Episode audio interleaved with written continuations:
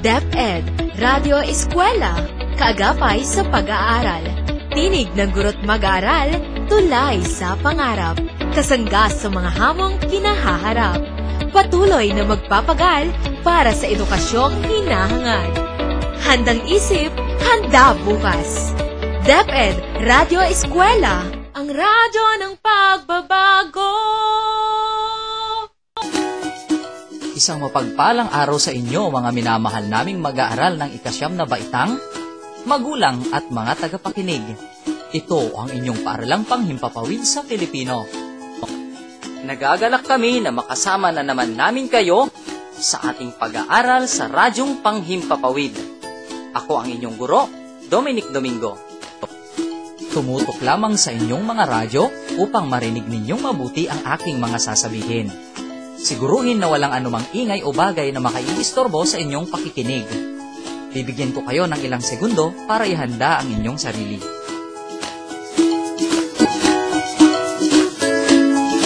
Ngayon, ihanda na ninyo ang inyong mga kagamitan tulad ng ballpen, lapis, kwaderno, aklat at module. Bago natin simulan ang ating mahalagang aralin, pakinggan muna natin ang isang paalala. Siguro titigil muna sa pag-aaral ang aking anak. Balita ko, online na daw ang pag-aaral ngayon. Wala siyang magagamit na gadget. Huwag mag-alala, kaibigan. Ang Department of Education ang bahala dyan. Kung walang magagamit sa online learning ang inyong mga anak, may modular learning naman para sa lahat. Panahon ay huwag sayangin. Pag-aaral ay tapusin. Handa na ba kayo? Bago natin simulan ang ating pagtalakay sa aralin ngayon, nais ko munang magbigay ng pick-up line. Face mask ka ba? Bakit? Kasi hindi ako makalabas pag hindi kita kasama. Ayan, sana napangiti ko kayo. Ngayon, ating aralin ay pagpapakuhulugang konotatibo at denotatibo sa mga salita. Inaasahan na pagkatapos ng aralin na ito, ay mabibigyan ninyo ng kahulugan ng isang salita gamit ang dalawang paraan sa pagbibigay kahulugan. Ngunit, bago tayo magsimula sa bagong aralin, tingnan nga natin kung natatandaan nyo pa ang kwentong Ang Ama na binasa at pinag-aralan natin noong nakaraan. Ilarawan nga ang ama na tinutukoy sa kwento? Magaling! Bagamat malupit, sa wakas ay nakita natin na mayroon siyang itinatagong kabutihan sa kanyang puso. Sino naman ang kaawa-awa nating tauhan? Tama, si Muwi-Muwi. Ano naman ang masasabi ninyo sa amo ng ama ni Muwi-Muwi? Magaling.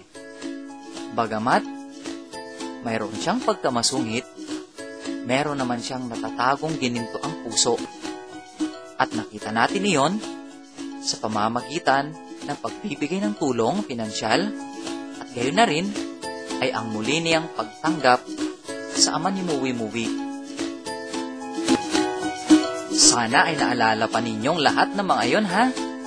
Ngayon naman, alamin natin ang mga sagot sa nakaraan nating pagsusulit. Natatandaan pa ba ninyo ang inyong mga isinagot? Kung may hawak pa yung kopya ng inyong mga sagot, kunin na ninyo ito at tingnan natin kung ilan ang inyong puntos. Sige, kunin nyo na.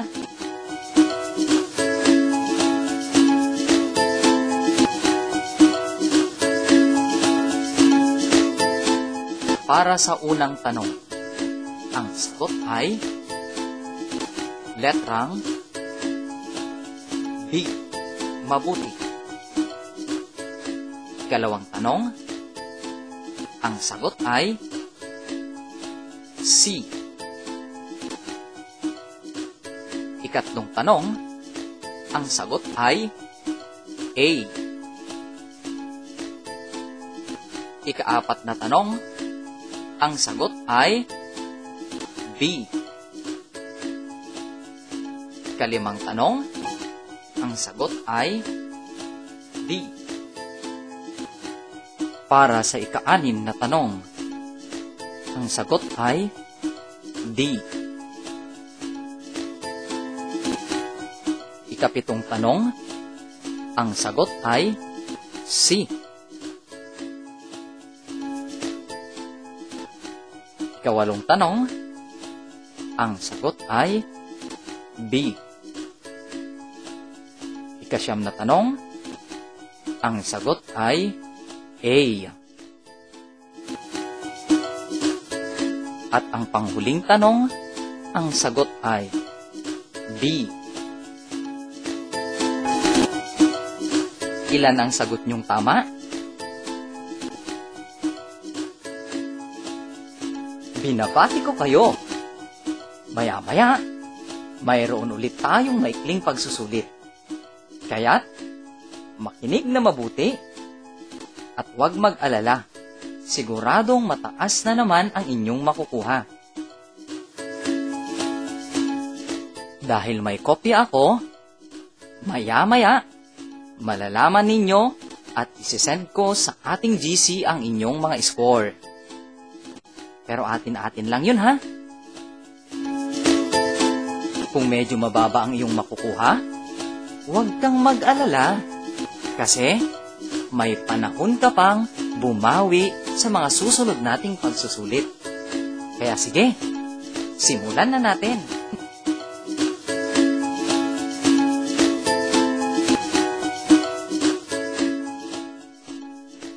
Naniniwala ako na batay sa pag-aaral natin kahapon, ay naintindihan nyo na ang nilalaman ng kwento. Subalit, napansin nyo ba? May mga salitang ginamit na hindi natin alam ang kahulugan. Kaya ngayon, para mas maintindihan natin ang ibig sabihin, kailangan matukoy natin ang mga kahulugan ng mga salita. Ngunit bago natin yun gawin, alamin muna natin ang mga paraan sa pagbibigay kahulugan sa isang salita o pahayag. Alam ba ninyo na may dalawang paraan ng pagbibigay kahulugan sa isang salita? Makinig kayong mabuti para mapaghambing ninyo ang dalawang paraan na ito. Mainam na magkaroon tayo ng sapat na kaalaman sa pagpapakahulugan sa isang salita upang madali nating maintindihan ang ating binabasa at maaari nating gamitin ang mga kaalamang ito sa pagsulat ng talata. Ang unang paraan ay tinatawag nating denotatibo. Denotatibo kung tumutukoy sa literal na kahulugan ng salita o kahulugang mula sa diksyonaryo. Samantala, ang konotatibo naman ay tumutukoy sa pahiwatig o hindi tuwirang kahulugan na maaring pansariling kahulugan ng isang tao o pangkat na iba kaysa sa karaniwang pakahulugan. Uulitin ko, denotatibo kung tumutukoy sa literal na kahulugan ng isang salita o kahulugang mula sa diksyonaryo. Samantala, ang konotatibo naman ay tumutukoy sa pahiwatig o hindi tuwirang kahulugan na maaaring pansariling kahulugan ng isang tao o pangkat na iba kaysa sa karaniwang pakahulugan. Halimbawa, ang salitang ahas. Ang denotatibong kahulugan nito, isang uri ng hayop na gumagapang sa lupa at karamihan ay makamandag. Ginagamit nga ito sa pangungusap. Halimbawa, ahas ka talaga. Itinuring pa man din kitang kapatid. Ano naman ang konotatibong kahulugan nito? Ibig sabihin, isang taong traidor o tumitira ng patalikod. Sa denotatibo naman, nakakita ako ng malaking ahas sa halamanan. Ibig sabihin, mayroong isang malaking ahas na nasa kanyang halamanan.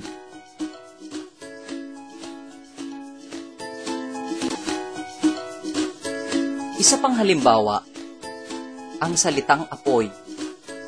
Ang konotatibo nito ay mainit na bagay na ginagamit sa pagluluto. Samantalang ang konotatibo nito ay naglalarawan sa matinding damdamin ng isang tao.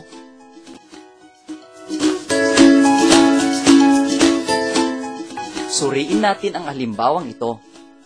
Sa konotatibo, nag-aapoy ang kanyang mga matang tumitig sa akin. Nangangahulugan ito. Nagalit na galit ang kanyang kaibigan na tumitig sa kanya. Kapag denotatibo naman, malaki ang apoy na tumupok sa kabahayan. Ibig sabihin, isang malaking apoy ang sumira sa mga bahay. Napakadali, di ba? Naintindihan ba? Mabuti naman kung ganon. Ngayon, tingnan natin. Ibigay ang kahulugan ng mga babanggitin kong mga pahayag o salita ayon sa denotatibo at konotatibong kahulugan nito. Una, luha ng buhaya. Ano ang denotatibong kahulugan? Tama, lumuluha na buhaya. Samantala, ano naman kaya ang konotatibong kahulugan nito? Mahusay. Ang ibig sabihin ay pagluha ng isang taong masama o kaya naman ay pagsisisi nito. Sunod na halimbawa, malaki ang kanyang puso. Ano ang denotatibong kahulugan? Tama, may sakit siya sa puso. Ano naman ang konotatibong kahulugan nito? Tumpak, ibig sabihin, siya ay mabait. O kaya naman, ang ibig sabihin, siya ay maawain. Gamitin nga natin sa iba pang pangungusap. Sana maging malambot ang inyong mga puso sa mga taong apektado ng COVID-19.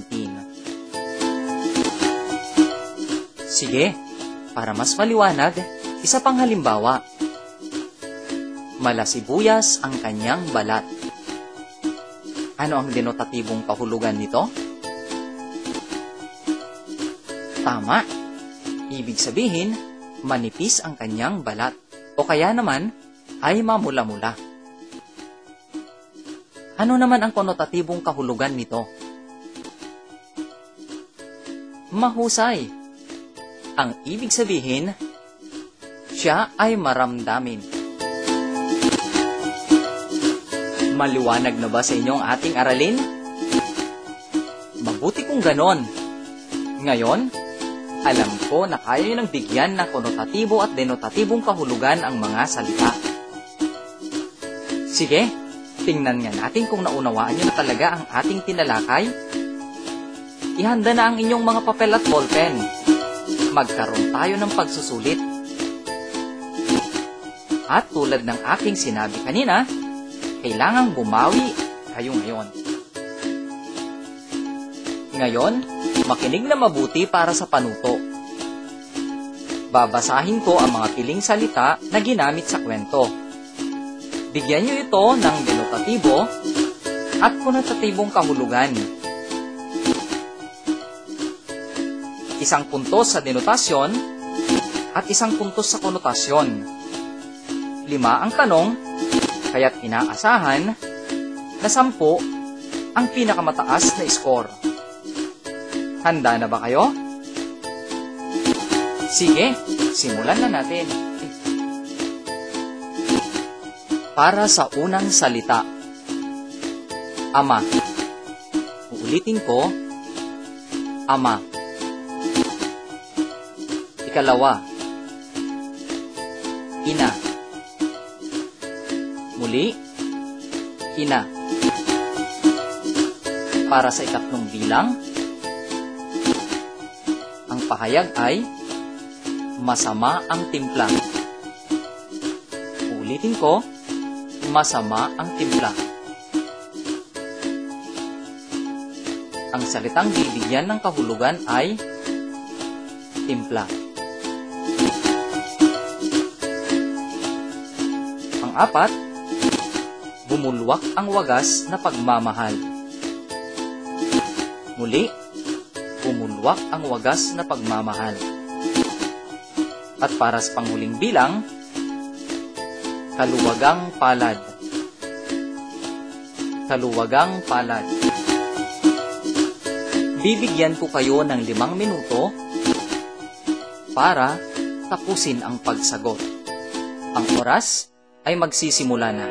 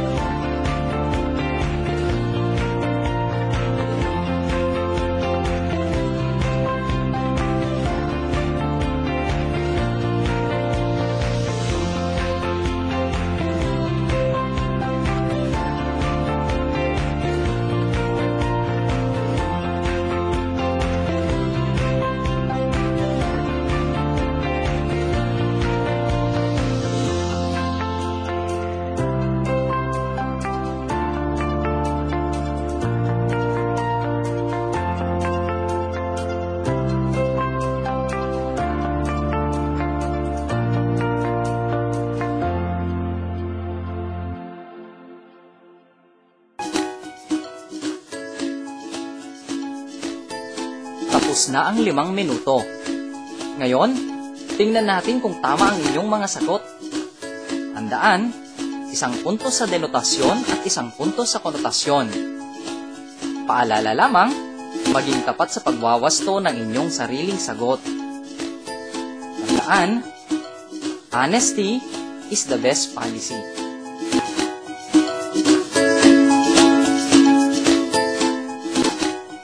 Para sa unang bilang, ang salitang ama ay may kahulugang denotatibong magulang na lalaki. Samantala, sa konotatibo naman ay haligi ng tahanan. Nakuha ba ang sagot? Magaling! Sa pangalawang bilang, ang salitang ina sa denotatibong kahulugan ay babaeng magulang. Sa konotatibo, ito ay nangangahulugang ilaw ng tahanan. Ang 3 bilang, ang salita ay masama ang timpla. Ang denotatibong kahulugan ay hindi masarap na timpla ng pagkain. Samantala, sa konotatibo ay nangangahulugang naiinis o wala sa tinatawag natin na mood. Pang-apat na bilang, ang salita ay bumulwa. Sa denotatibo, ibig sabihin ay malakas na paglabas ng tubig o kaya naman anumang bagay na likido.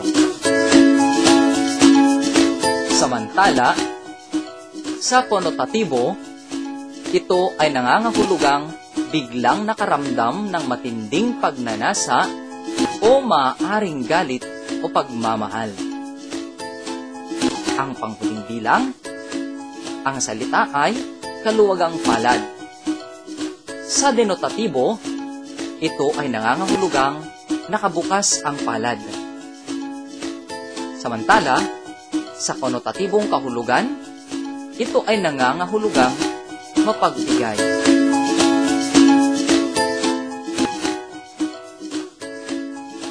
Nakuha niyo ba lahat ang tamang sagot? Binabati ko kayo kung ganon. Kung hindi naman, at mayroon kayong katanungan, huwag kayong mag-alala. Maaari niyo akong tanungin sa pamamagitan ng pagte-text o kaya naman ay tawag, o kaya naman ay kontakin ninyo ako sa aking Facebook account o kaya ay sa Messenger. Para malaman ko kung dapat pa ba nating ulitin o palalimin ang ating aralin ngayon, mangyari ba ipasa nyo sa akin ang inyong mga score sa pamamagitan ng text o kaya naman ay ng tawag. O kaya, pakipost na lang sa ating group chat. O kung ayaw nyo naman, maaari nyo na lang i-PM sa akin. Huwag kayong mag-alala. Ito ay upang malaman ko kung ano ang mga bilang na dapat nating bigyan ng linaw. Para sa ikalalawak pa at ikalalalim ng inyong pag magbibigay ako ng isang kitang aralin. Muli, balikan ninyo ang inyong mga gustong-gustong maikling kwentong nabasa o kaya naman ay napakinggan. Ano ang gagawin?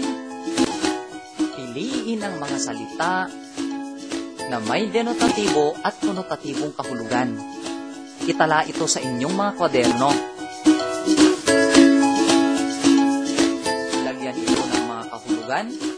Ayon sa denotatibo at konotatibo. Pagkatapos ay kuhanan ninyo ng larawan. Ang larawang ito ay maaari nyo namang ipasa sa akin sa ating group chat o kaya naman ay sa aking Messenger. O kung wala naman kayong Messenger o Facebook account, maaari naman ninyong ipasa ito sa pamamagitan ng text. Hihintayin ko yan sa mga susunod na mga araw. Ang gawain ito ay dadagdag natin sa inyong portfolio. Naintindihan ba ang ating panito? Mainam kung ganon. Diyan nagtatapos ang ating aralin sa araw na ito. Upang lalong madaragdagan ang inyong kaalaman, laging tumutok sa ating paaralang panghimpapawid. Laging tandaan, anumang hamon ang dumating sa buhay, edukasyon ang ating gabay. Hanggang sa muli, maraming salamat, paalam! Edukasyon pagyamanin, kahirapan nating subuin. Takot ay tapusin na pag-aaral pagyamanin pa. Ngiti ng mga bata, sadyang kaaya-aya. Kagapay na magulang, halina tayong magtulungan. Pakatandaan, huwag nating hayaang masira ang kinabukasan ng mga kabataan. Kaya't halina, tara na sa Radyo Eskwela!